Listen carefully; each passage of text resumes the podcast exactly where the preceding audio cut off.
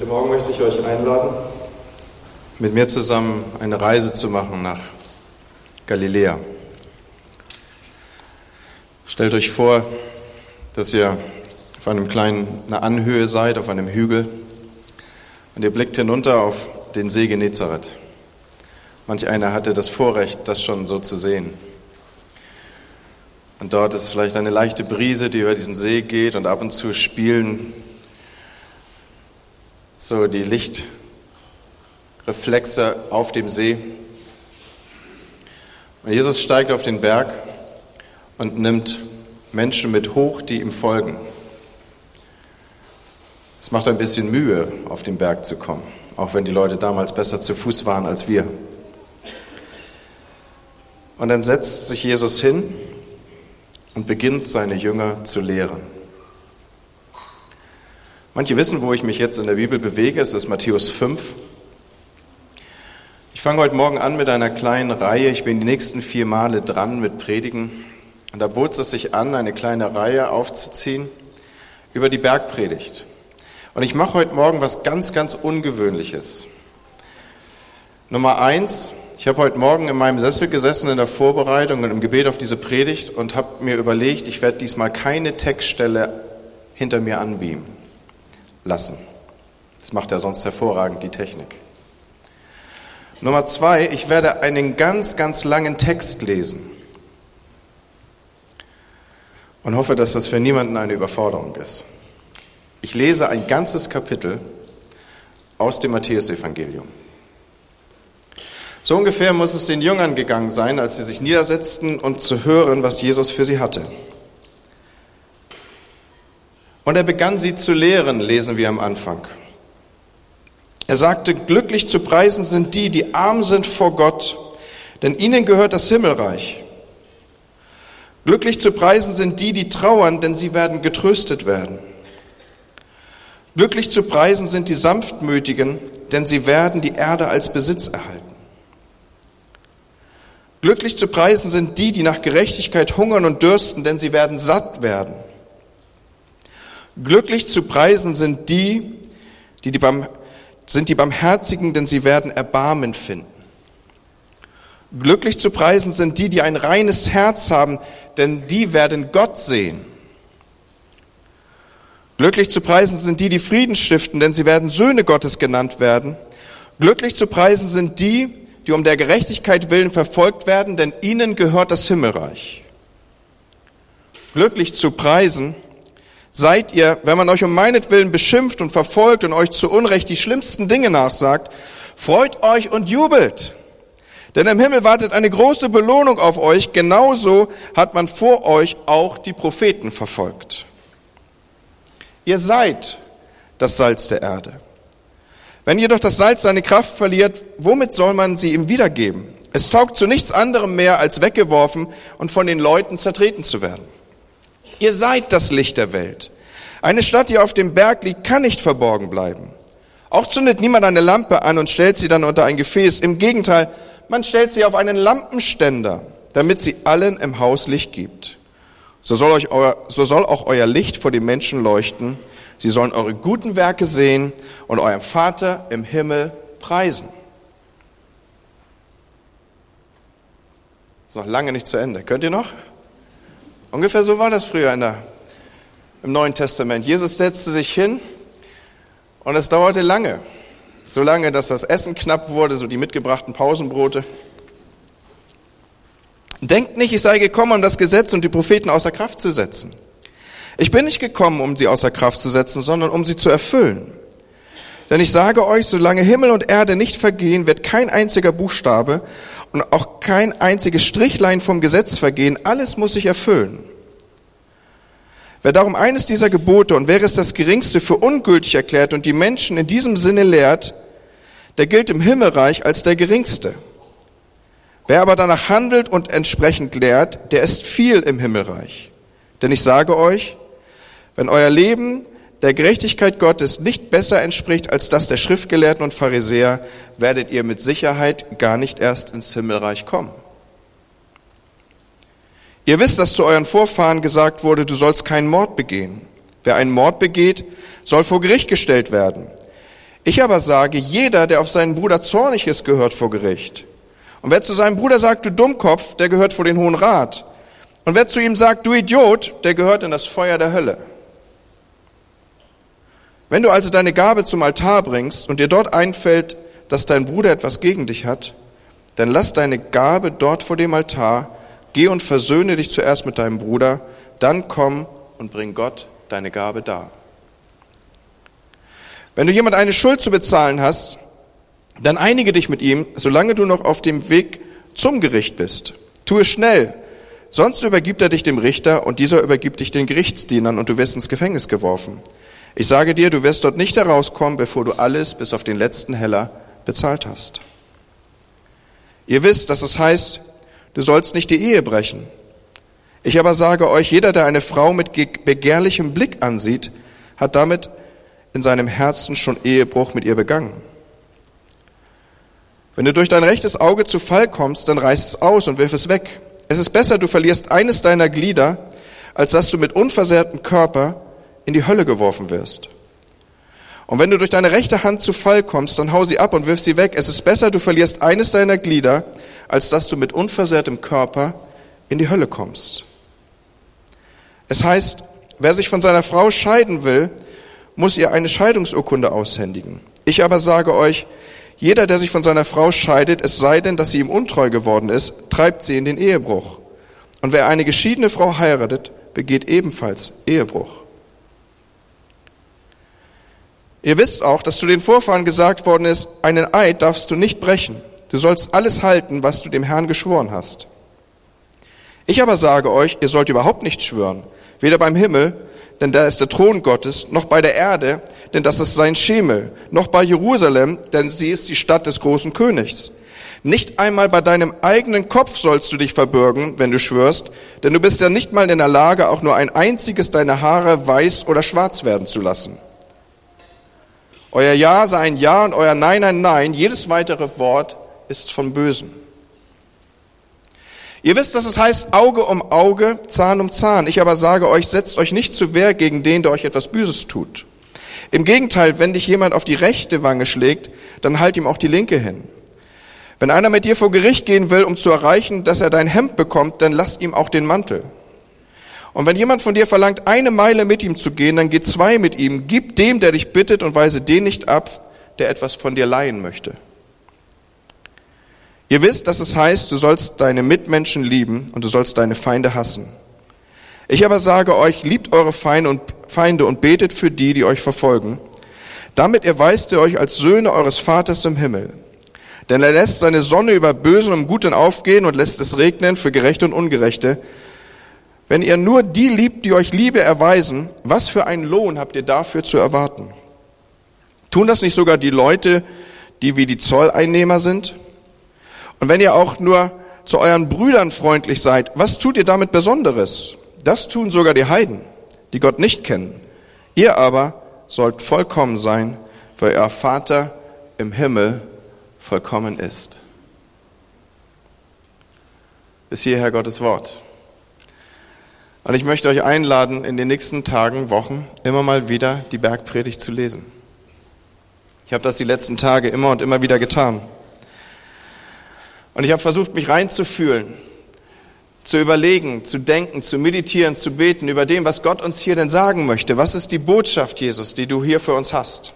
Und natürlich ist das eine Fülle. Allein die Texte, die ich hier mit uns gerade geteilt habe, sie geben uns eigentlich Vorrat Woche um Woche und wochenlang, wenn nicht gar einen ganzen Jahreszyklus darüber zu predigen. Mir ist wichtig, bevor ich hier einsteige mit einer Reihe, die vielleicht 3-4 Mal nehmen wird, ein paar grundsätzliche Dinge mit uns zu teilen. Einmal, Jesus verkündigt hier die Botschaft vom Reich Gottes. Ich denke, als aufmerksame Zuhörer haben wir das mitbekommen, dass er immer wieder vom Himmelreich spricht. Er verkündigt also Inhalte, Prinzipien des Himmelreiches, Verhalten des Himmelreiches, Umgangsweisen des Himmelreiches. Es ist so etwas wie eine, darf ich es mal so ausdrücken, wie moderne Staatsbürgerkunde, die er hier macht. Er kommt also und sagt, setzt euch, ich verkündige euch die Inhalte des Reiches Gottes und ich will euch eben deutlich machen, worum es hier eigentlich geht. Staatsbürgerkunde für das Reich Gottes. Nichts anderes bildet eigentlich die Bergpredigt ab. Und jeden Staatsbürger macht Jesus hier in seinem Unterricht zu so etwas wie einem Botschafter für dieses Reich, für dieses Land. Und ich glaube, dass das der Schlüssel ist zu all dem, was wir eben gelesen haben und auch zum Verständnis dessen, was wir heute Morgen teilen wollen. Dass Jesus uns hier staatsbürgerlichen Unterricht gibt. So bitte verhaltet, bewegt euch. Das ist euer Sein und euer Sollen. Okay, fangen wir an, ja? Es ist Ferienzeit in Bremen. Ich weiß nicht, ob ich daraus mehr Zeit ableiten darf für die Predigt. Zumindest will ich versuchen, das, was ich hier aufgeschrieben habe, nicht durch schnelle Rede kürzer zu machen, sondern sie so zu halten, dass es alles gut verstanden ist. Anlässlich einer Schulung für Pastoren wurden wir mal auf unsere Zimmer geschickt. Und wir sollten einen Text aus der Bergpredigt uns erwählen. Und wir sollten dann wieder in das Plenum kommen, so in die große Runde, wie wir es hier sind, und sollten dann berichten, warum wir welchen Text gewählt haben. Es wäre also ungefähr so, als wenn ich euch jetzt ausschwärmen lasse, geht in die Sonntagsschulräume, setzt euch ins Café und dann kommt ihr wieder und ihr sagt genau, warum habt ihr diesen oder jenen Text gewählt. Und so war es auch in der Szene, die ich hier beschreibe. Dann kamen wir wieder zusammen und zwei von uns hatten absolut identisch den gleichen Text gewählt.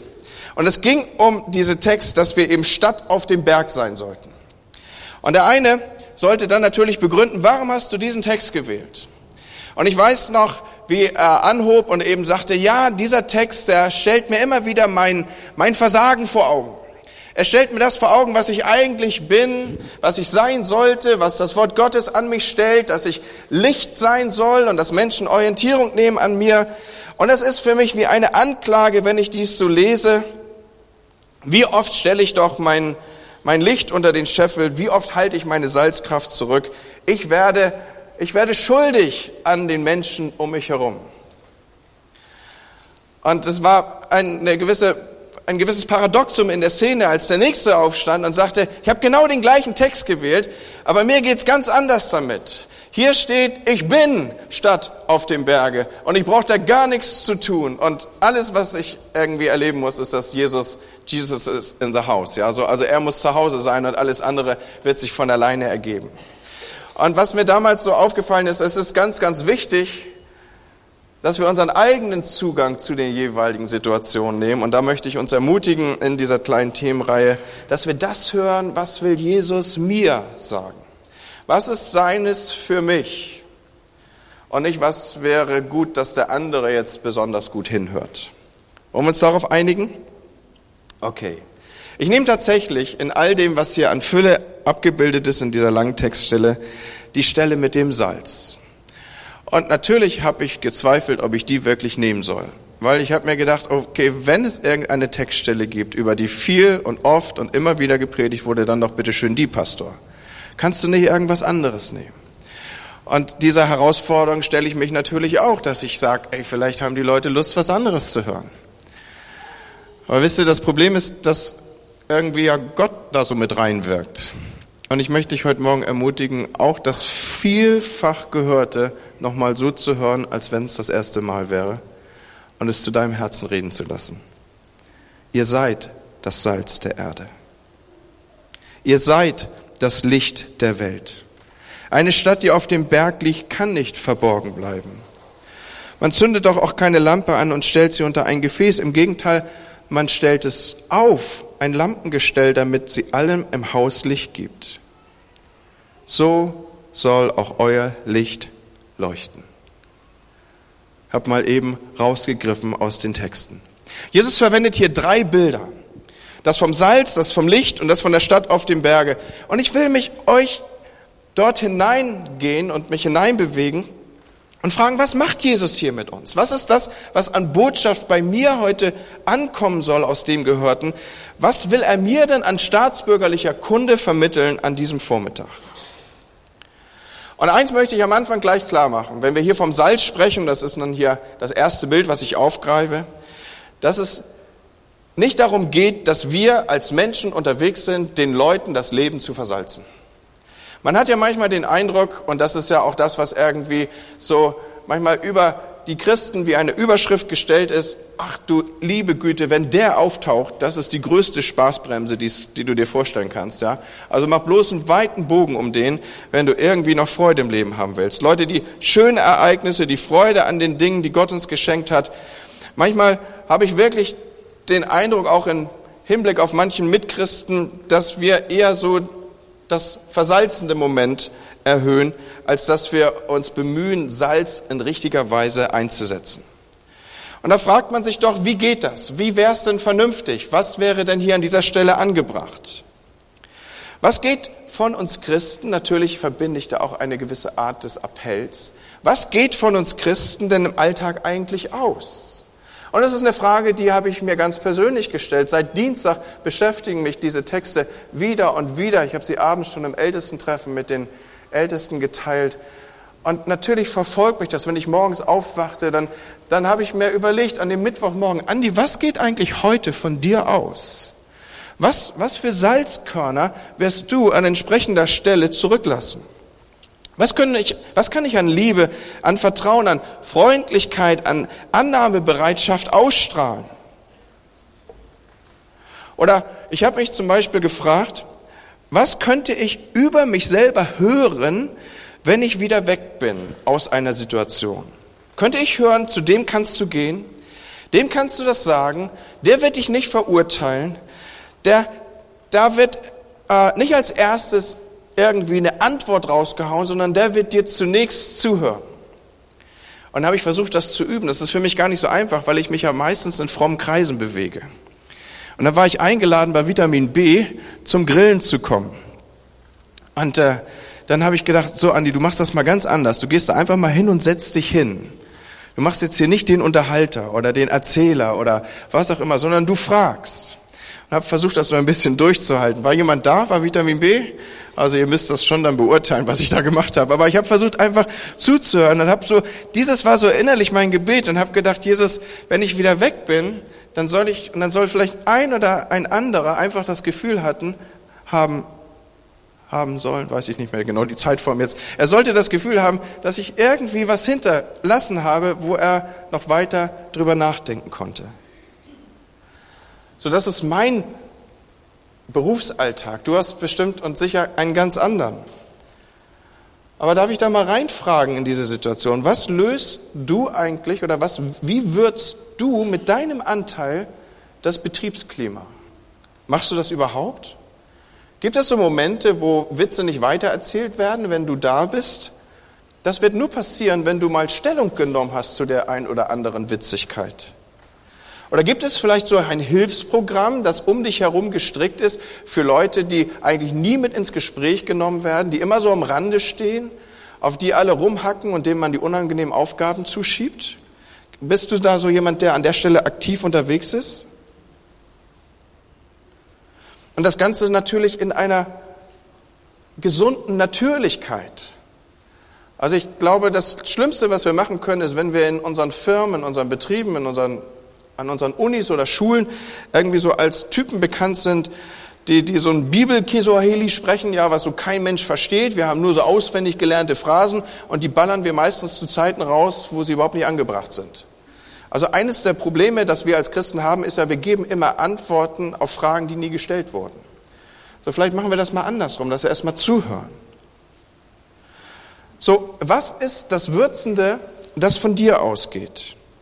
Oder wo leistest du deinen Beitrag zum Reich Gottes, das ja schon angebrochen ist, das ja hier unter uns ist, das hier Raum nimmt, von dem Jesus sagt, das ist wie ein kleiner Teich, der größer und größer wird, der mehr und mehr Einfluss nimmt, der mehr und mehr Leute beeinflusst. So, was ist dein würzender Anteil da drin? Was ist dein Beitrag zu aktuellen Themen unserer Zeit? Gibt es Menschen, die das interessant finden, wenn du auch noch was dazu sagst? Oder passen wir uns im Geschmack dem an, was so allgemein Meinung ist? Ich liebe es, an der Nordsee zu sein, Leute. Und wisst ihr, was klasse ist, wenn man an der Nordsee ist? Das ist ja gar nicht so weit weg von uns hier. Also je nach Autotyp schafft man das auch schon mal in 35 Minuten. Ja, das habe ich mehr so Roman Fischer vor Augen gehabt, ja. Aber andere brauchen ein bisschen länger. Sorry, Roman. Wisst ihr, was das Typische an der Nordsee ist? Wenn man da eine Weile war und man leckt sich so über die Lippen, dann merkt man, ich bin an der Nordsee und nicht im Allgäu. Woran merkt man das? An dem Salz. Ja? So, irgendwas liegt in der Luft, irgendwas ist in der Umgebung, das lässt mich abspüren. Darf ich das mal so für das Bild benutzen, was ich heute Morgen hier gebrauche? Hier muss irgendwo ein Christ in der Nähe sein. Wäre doch cool, wenn wir Christen daran erkannt werden würden, ne? Und nicht an den Obstfliegen, die da über unseren Köpfen kreisen, oder? Also, ich spreche schon ein bisschen im Bild jetzt, aber wäre doch cool, oder? Nach dem Motto, oh, schön, hier muss irgendwo ein Christ sein. Und das geht eben nur, wenn wir in Dinge reinsprechen und wenn wir uns auch in Dinge einmischen. Und jetzt kommt nochmal her von dem Gedanken, den ich hier versuche mit uns zu teilen. Wir haben staatsbürgerlichen Unterricht gerade von Jesus bekommen. Und er sagt, so als Kinder des Reiches, als Leute, die im Reich Gottes leben, so bewegt euch. Und als Botschafter an Christi Stadt, ich benutze das mal in diesem Zusammenhang, da sage ich, nee, Moment mal, also ich glaube, Jesus hat eine Meinung zu dem, was hier gerade passiert. Der hat eine Meinung dazu, wie gerade hier umgegangen wird mit vielleicht Opel-Mitarbeitern. Der hat eine Meinung zu dem, was in Denver passiert ist. Der sagt was dazu. Und ich glaube, Freunde, wir als Christen, ich bin nicht so erzogen, aber ich versuche das gerade für mich selber zu entdecken. Es ist an der Zeit, dass wir uns einmischen, weil ihr seid das Salz der Erde. Und Salz hat was Reinigendes.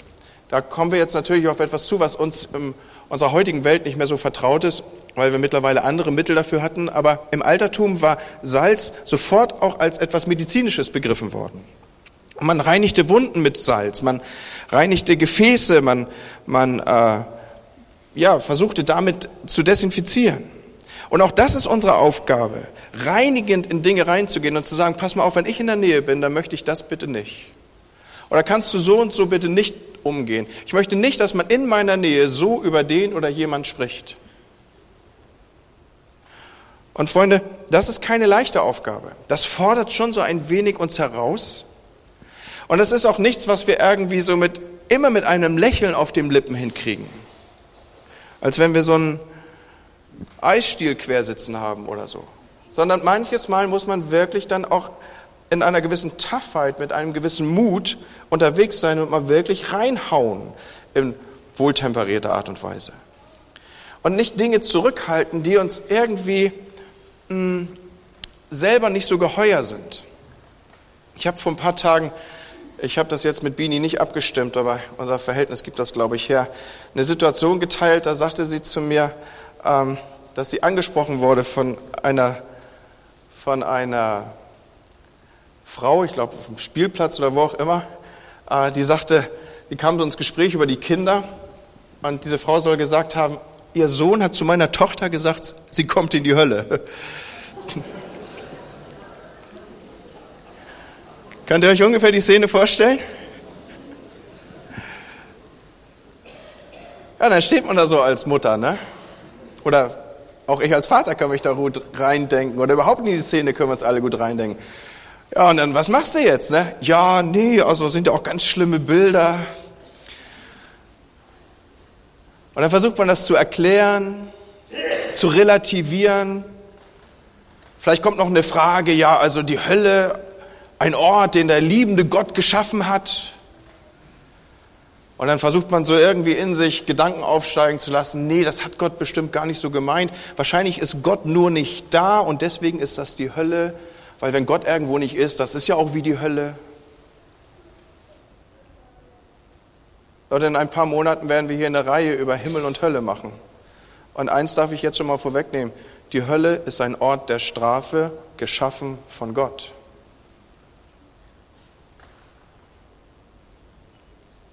Wie passt denn das eigentlich in unsere Theologie?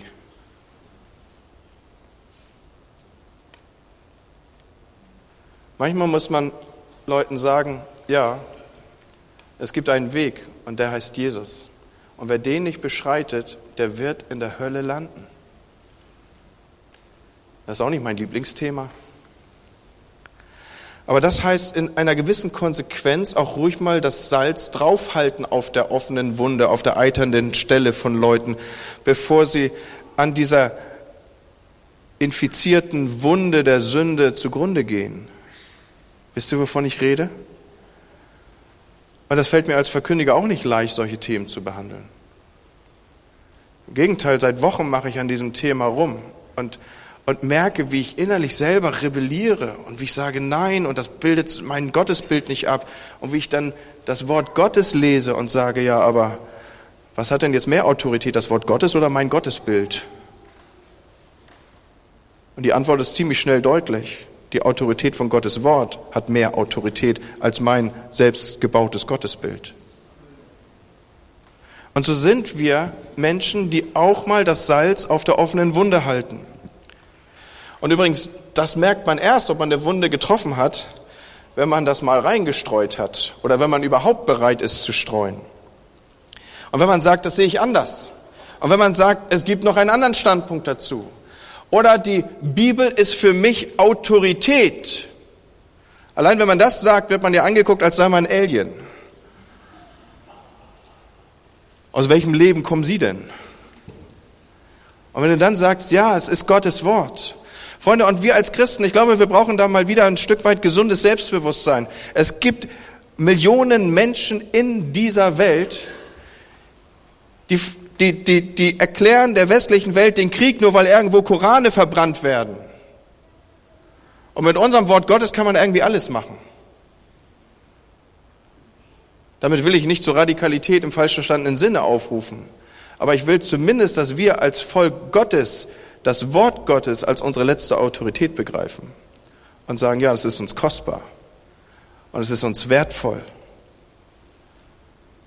Ich habe mich die letzten Wochen dabei erwischt, dass ich manchmal beim Bibellesen aufgestanden bin.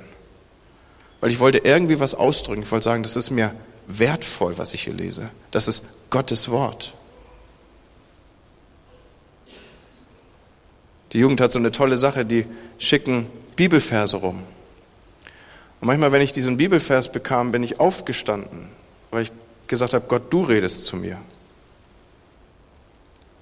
Das soll nicht heißen, dass du nicht im Liegen auch deine Bibel lesen kannst. Ich glaube nur, wir brauchen einen neuen Zugang dazu, was das eigentlich bedeutet. Gott redet zu mir. Und es gibt einen anderen Standpunkt. Und die Bibel sagt das. Sie legt einen anderen Standard in die Gesellschaft. Das Reich Gottes funktioniert anders. So, wir wissen, dass wir in einer Welt leben, die dunkel ist. Und Jesus sagt nun, dass unser Licht scheinen soll. Und ein Licht scheint in Dunkelheit. Immer, Leute. Immer. Ganz instinktiv schauen wir dahin. Es gibt in unserer Umgebung ja genügend Beispiele für die Wirkung von Lichter, Straßenlaternen, um da eine zu nennen, oder Leuchttürme an den Küsten, Markierungen, die Orientierung geben. Schiffe gewinnen an diesen Leuchtpunkten Orientierung. Hier können Sie Ihre Route erneut festmachen. Hier können Sie den Kurs wiederum abstecken. Sie können Ihren Standort bestimmen, können Korrekturvornamen eingehen, das Ziel wiederum klar machen.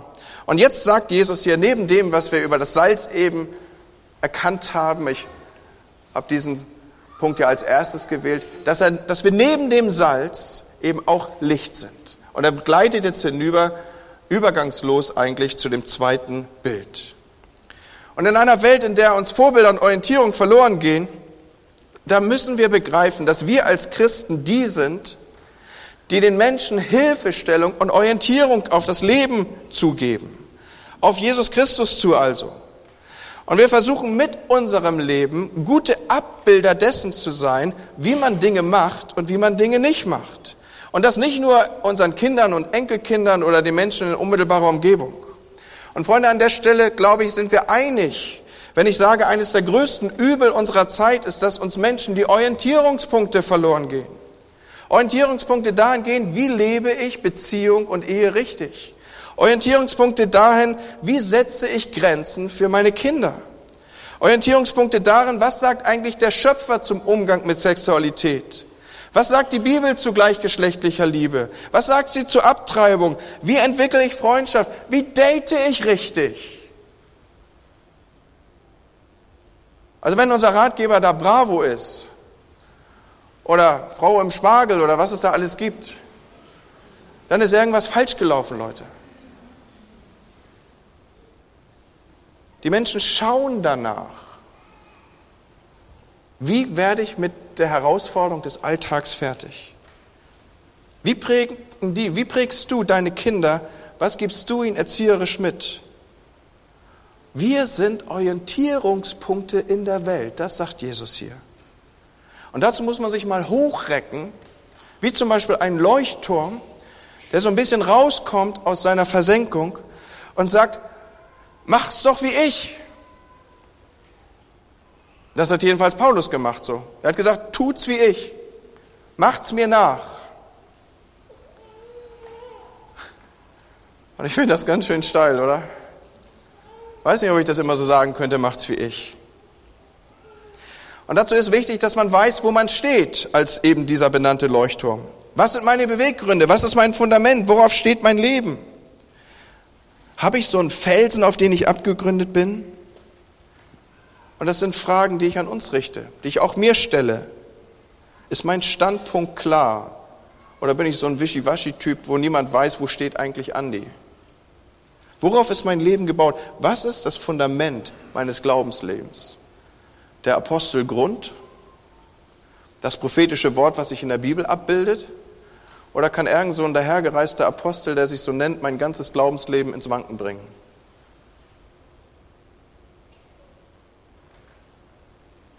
Wann hat eigentlich das letzte Mal jemand zu dir gesagt, hör mal, du bist doch Christ, kannst du mir in dieser Lage einen Rat geben? Erzähl mal, ich will mich an dir orientieren. Leute, Lichter der Welt helfen in dieser Welt zur Standortbestimmung. Ich lese euch mal was vor. Es ist eine Abschrift eines Funkgesprächs, das im Oktober 1995 zwischen einem US-Marinefahrzeug und der kanadischen Küstenwache Neufundlands geführt wurde. Es ist sogar so überliefert, dass das Datum feststeht. Es wurde am 10.10.1995 vom Chief of Naval Operations veröffentlicht. Die US-Marine. Bitte ändern Sie Ihren Kurs 15 Grad nach Norden, um eine Kollision zu vermeiden. Daraufhin die kanadische Küstenwache. Ich empfehle, Sie ändern Ihren Kurs um 15 Grad nach Süden, um eine Kollision zu vermeiden. Daraufhin wieder die US-Marine. Dies ist der Kapitän eines Schiffes der US-Marine. Ich sage noch einmal, ändern Sie Ihren Kurs. Darauf die kanadische Küstenwache. Nein, ich sage noch einmal, Sie ändern Ihren Kurs. Nun, wir haben es mit Amerikanern zu tun. Die wiederum nehmen das Wort und sagen, dies ist der Flugzeugträger USS Lincoln. Das zweitgrößte Schiff in der amerikanischen Atlantikflotte der Vereinigten Staaten. Wir werden von 3 Zerstörern, 3 Kreuzern und mehreren Hilfsschiffen begleitet. Ich verlange, dass Sie Ihren Kurs 15 Grad nach Norden ändern. Ändern Sie Ihren Kurs oder es werden Gegenmaßnahmen ergriffen, um die Sicherheit dieses Konvois zu gewährleisten. Daraufhin die kanadische Küstenwache. Wir sind ein Leuchtturm Neufundlands. Ich empfehle, Sie ändern den Kurs.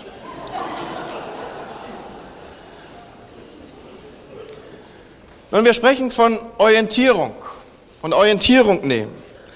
Und dieser Kapitän ist gut beraten, wenn er korrekturbereit ist, um mit Mannschaft und Schiff verantwortungsvoll umzugehen und nicht irgendwie blindlings drauf loszuhalten. So, ich habe eben gesagt, als Lichter der Welt geben wir Orientierung. Das betrifft die Menschen um uns rum in der Welt. Das betrifft aber auch die Korrektur aneinander. Und da fällt es uns ja oft am schwersten. Da kommt jemand zu mir und sagt, mir irgendetwas ins Leben erleuchtet da so rein und ich reagiere damit, mein Kurs falsch, wie kommst du denn darauf? Mein Denken korrekturbedürftig, falsche Route, unmöglich. Und wisst ihr, was ich mir für einen Satz aufgeschrieben habe in diesem Zusammenhang? Ich habe so darüber nachgedacht und darüber gebetet und habe mir diesen Satz notiert, habe gesagt, vielleicht ist ja gerade der andere in Gemeinde derjenige, der mir heimleuchten soll. Konnte mir das irgendwie gut merken. Und ich möchte uns das sagen, dass wir als Lichter einen Auftrag haben, zu korrigieren, Menschen auszurichten, sowohl die in der Welt als auch die, die wir uns begreifen als Menschen, die miteinander unterwegs sind.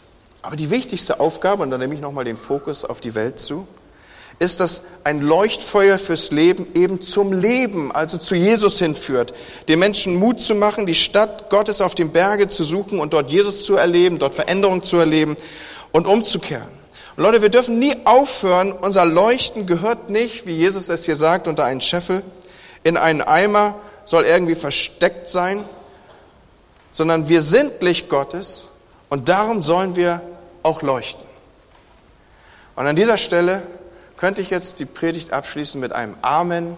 Das könnte ich mal mehr oder weniger laut sagen, so mehr so Amen und jetzt mach das mal, oder ein Amen im Sinne von ja, so soll es sein, das heißt das ja übersetzt, oder ein seufzendem Amen, das vielleicht ausdrückt, ja, es wäre schön, wenn es so wäre. Und wenn ich jetzt einfach Schluss machen würde mit diesem Amen, dann würdet ihr vielleicht die Predigt einordnen in einen gewissen Unterhaltungswert, aber sie hätte doch am Ende so den Nachgeschmack von wieder mal eine sanftmütige Kopfwaschung. Mal echt gut, dass uns das mal wieder erzählt wurde. Wir sind Salz und wir sind Licht und wir sollten. Und hoffentlich wird, wenn jetzt diese Predigt gehalten ist, die nächsten Wochen dieses Thema so direkt tief nicht mehr angesprochen. Und wir haben ein bisschen Ruhe vor diesen Appellpredigten. Also kommt, Freunde, ein bisschen was schwingt doch mit, ne? Wenn man sowas hört, du sollst und ihr seid und mach mal, lass dein Licht leuchten. Und werden hier nicht wirklich lauter Forderungen gestellt? Hat nicht der Prediger da doch ein bisschen recht, der sagt, ja, es ist so ein, steht zwar in der Bibel, aber es klagt mich eigentlich immer nur an. Ich bin mehr so Salz im Salzstreuer, bringt auch mein Berufsbild mit sich. Und überhaupt hat Jesus nicht wenige Verse vorher uns noch verglichen, dass wir Arme und Verfolgte sind. Und auf einmal kommt er mit Forderungen, Salz der Erde, Licht der Welt. Ist das nicht zu viel erwartet? Kann Jesus echt von mir erwarten, dass ich voll mich zum Horny mache da an meinem Arbeitsplatz? Und immer, wenn der Spaß gerade am größten ist, sagt, Moment mal, das hat jetzt aber hier Minderheiten betroffen.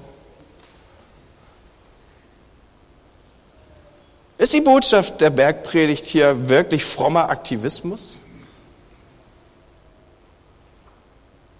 Freunde, der Mechanismus ist ein anderer.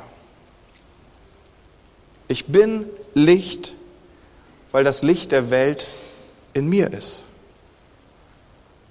Habt ihr diesen Punkt? Ich bin Licht, weil das Licht der Welt in mir ist. Gut, setzt natürlich voraus, dass es drin ist, ne? Aber ich bin Licht, weil das Licht der Welt in mir ist.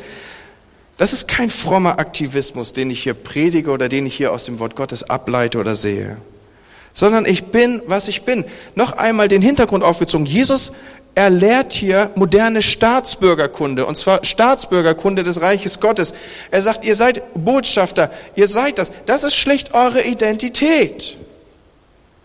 Oder nehmen wir das andere Beispiel von Jesus. Er sagt, ihr seid die Stadt auf dem Berge. Eine Stadt auf dem Berg muss sich doch nicht anstrengen, um sichtbar zu sein. Wenn da auch nur das kleinste Fenster erleuchtet ist, dann wird man dieses Licht sehen und man wird daran Orientierung nehmen. Und eins macht Jesus hier ganz, ganz deutlich, Freunde, und das müsst ihr bitte abschließend aufnehmen. Er macht hier deutlich, worin unser Sein besteht, wenn wir ihm gehören. Er macht deutlich, so tickt man, wenn man sich im Reich Gottes bewegt. Du und ich, wir sind sichtbare Markierungszeichen zum Leben, zur Freude, zum Heil, zum Leben schlechthin. Wir sind Salz, weil das schlicht unsere Identität ist. Wir sind Licht, weil das schlicht unsere Identität ist. Wir sind Stadt auf dem Berge, weil wir das einfach sind. Und so bewegen wir uns durch dieses Zeitalter. Und eines wird für mich hier sehr, sehr deutlich. Jesus warnt uns nicht davor, nichts zu tun. Das ist nicht sein Appell hier. Jesus warnt uns nicht davor, nichts zu tun.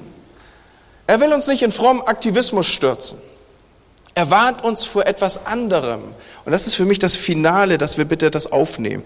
Er warnt uns vor etwas anderem, nämlich vor falscher Bescheidenheit. Habt ihr den Punkt? Er warnt uns vor falscher Bescheidenheit. Er sagt, du bist die Stadt auf dem Berge. Ob du willst oder nicht, Leute orientieren sich nach dir. Ist euch auch schon aufgefallen, dass Leute, die Jesus nicht kennen, immer viel besser wissen, was wir tun könnten, müssten, sollten, als wir selber? Ja, warum denn wohl das? Weil du bist eine Stadt auf dem Berge. Ob du das willst oder nicht, die schauen auf dich und sagen, Andi, müsstest du nicht eigentlich jetzt das machen? Und ich denke, ja Mensch, dumm gelaufen, eigentlich hätte ich das machen müssen. Aber was Gute daran ist, dass sie sich orientieren, die gucken hin und machen, was macht Andi jetzt? Ich bin in einem Verein und irgendwie, ohne dass ich das gesagt habe, hat sich das rumgesprochen, dass ich der Pastor bin.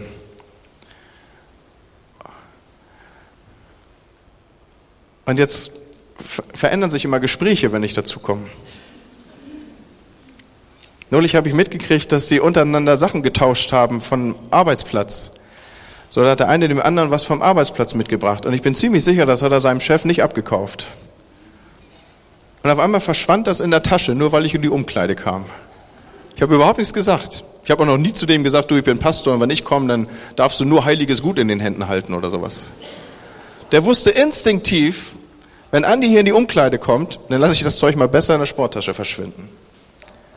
So, was will ich damit deutlich machen? Die orientieren sich. Wir sind das einfach. Und Jesus will keinen frommen Aktivismus. Der will nicht, dass du eine Schippe drauflegst. Der will nicht, dass du hier rausgehst und sagst, okay Herr, mit ein bisschen Mühe schaffe ich es bis zur Gebetsstunde, dass ich jetzt irgendwie mich auf Spur trimme. Sondern der will, dass du da rausgehst und dass du bist, was du bist. Keine falsche Bescheidenheit. Sondern ich bin Leuchtturm, also lasse ich es auch leuchten. Im Sinne von, ich gebe meinen Senf dazu. Ich bin Salz, also wenn irgendwas stinkt, dann darfst du sicher sein, ich streue da meine Körner rein. Ich bin Stadt auf dem Berge. Wenn du wissen willst, wie man es anders macht, das ist jetzt die Vorlage, die Paulus uns gegeben hat, dann orientiere dich doch einfach an mir. Also da gehört schon ziemlich viel Selbstbewusstsein dazu jetzt, ne? Gehst du durch die Gegend und dein Arbeitskollege sagt, du, wie kriegst du dann dein Leben auf die Reihe? Und du sagst, beobachte mich doch einfach mal ein paar Wochen. Dann klappt es auch bei dir. Wisst ihr, was dann passiert, Leute? Und das ist meine Beobachtung der letzten Monate. Erstmal, das macht dich sowas von demütig, das glaubst du aber. Und das Zweite ist, es treibt dich in so eine Abhängigkeit von Gott, dass du sagst, Jesus, ich will nicht einen Schritt, ohne dass du mir sagst, was ich tun soll. Ich will nicht einen Schritt, ohne dass ich angeschlossen bin an deinen Weinstock. Ich will eigentlich überhaupt nicht mehr, dass du dich weit weg von mir bewegst, sondern ich brauche einfach Input von dir, weil ich habe das gerade mal so rausgehauen, dann mach's doch wie ich. Und jetzt brauche ich auch deine Hilfe, Jesus, dass ich es so hinkriege wie du. Ganz schön demütigend. Ich habe ein paar demütigende Erfahrungen gemacht die letzten Monate. Aber wisst ihr was, ich möchte keine davon wissen. Und Jesus kommt und hilft dir dabei. Okay? Also du bist das Salz der Erde. Du bist das Licht der Welt. Und du bist die Stadt auf dem Berge. Also geh hier raus und lebe dieses gesunde Selbstbewusstsein. Und Jesus wird dir dazu helfen. Amen? Amen. Komm, wir beten noch zusammen.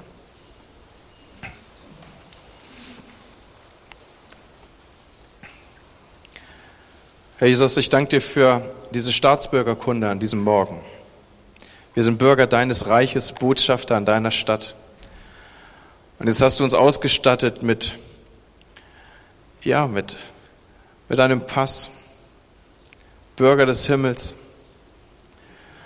Und du lehrst uns heute Morgen unser Selbstbewusstsein, das wir als diese Staatsbürger haben dürfen. Und ich bete, Heiliger Geist, dass das ganz tief in unser Herzen fällt. Und dass, wenn wir in der kommenden Woche unterwegs sind und du uns diese Momente schaffst, wo wir ein bisschen Salz an Dinge legen, damit sie auch nochmal eine andere Geschmacksnote bekommen, dann erinnere uns daran. Und wenn du sagst, jetzt an die Orientierung für Leute, die nicht wissen, wie sie es machen sollen, dann lass uns aufrichten innerlich. In der Identität, die von dir kommt und Orientierungspunkt sein. Und Herr, sei du im Haus. Dieses englische Wort, Jesus is in the house, Herr, lass das stimmen. Sei du da und lass es leuchten, dass die Stadt auf dem Berge sichtbar ist, dass die Gemeinde sichtbar ist, dass du in unserem Leben sichtbar bist. Amen. Amen.